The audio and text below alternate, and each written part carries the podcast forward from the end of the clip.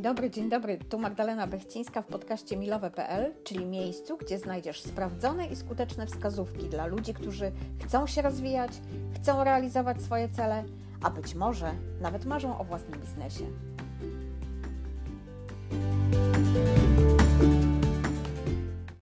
Jak myślisz, czy rywalizacja to jest dobry sposób na motywację? Takie pytanie wczoraj dostałam od jednej z słuchaczek podcastu i powiem Ci, że to był ten moment, kiedy poczułam wow, jest fajnie, podcast się rozkręca.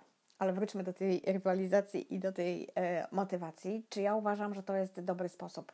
Myślę, że sposobów na to jest kilka, w jaki sposób można się motywować, i e, nie o tym to będzie. O tym będzie bardzo dokładnie w książce, którą piszę o realizacji celów.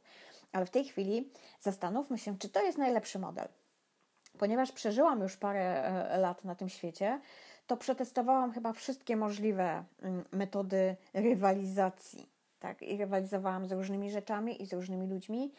I wyciągnęłam z tego wszystkiego jeden wniosek, który na szczęście przyszedł w miarę wcześnie i mogłam sobie to w jakiś sposób y, usystematyzować. Dlatego też chcę Ci to dać jako pewnego rodzaju punkt widzenia. Sprawdź, czy to działa również dla Ciebie. Bo tak naprawdę cała rywalizacja zaczyna się bardzo często już w domu, w tym takim wczesnym dzieciństwie, choćby nawet przy stole, kiedy e, coś jemy i słyszysz obok, tak, ten obiad ci na przykład nie wchodzi, a słyszysz, jak mama mówi, ale zobacz, jak twoja siostra pięknie zjadła.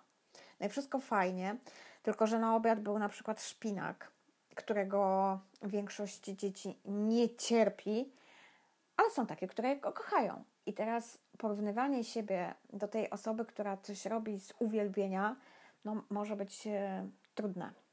Jakby nie było, nie wiem, czy to jest w tym momencie dobry sposób na motywację.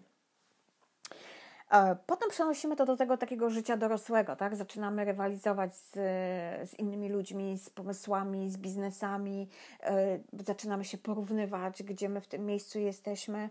I teraz pewnie znajdzie się taka grupa ludzi, którą to będzie motywowało do działania, ale istnieje niebezpieczeństwo, że zaczniesz gonić cudze marzenia zamiast tych swoich. Czyli zaczynasz się ścigać mm, z daną osobą, a nie z prawdziwym wyzwaniem, które gdzieś sobie stawiasz.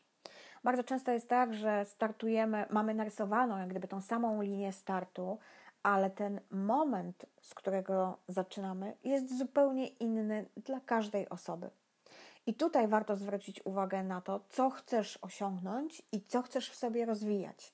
Stawiaj na swoje mocne strony, a nie na te słabe, bo nigdy nie dościgniesz, nie dojdziesz do tej perfekcji i nie dojdziesz do tej dziesiątki, która innym przychodzi z łatwością i w ogóle się o nią starać nie muszą. Stawiaj na swoje mocne strony. Rywalizuj z wyzwaniem, z problemem, a nie z osobą.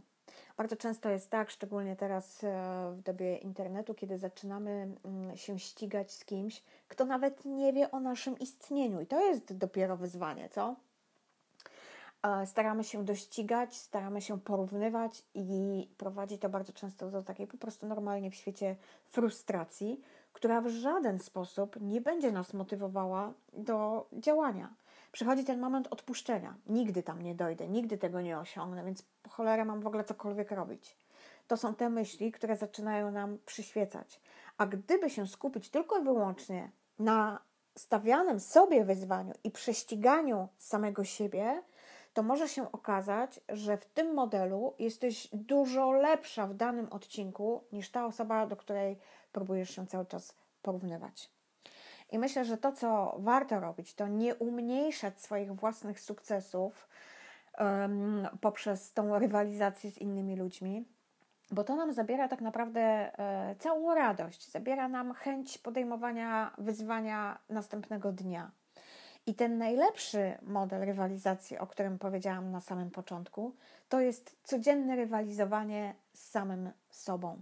Rywalizowanie z wyzwaniem, nie z innymi ludźmi.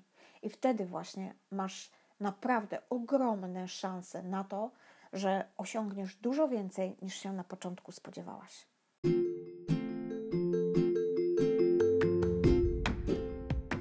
I to już wszystko na dziś. Będzie mi całkiem sympatyczne, jeśli podzielisz się tym podcastem z kimś, kogo lubisz Możesz też zrobić screen i zamieścić w mediach społecznościowych z oznaczeniem profilu Lubię Planować, a tymczasem dziękuję za dziś, dziękuję, że jesteś i do odsłuchania przy kolejnym podcaście.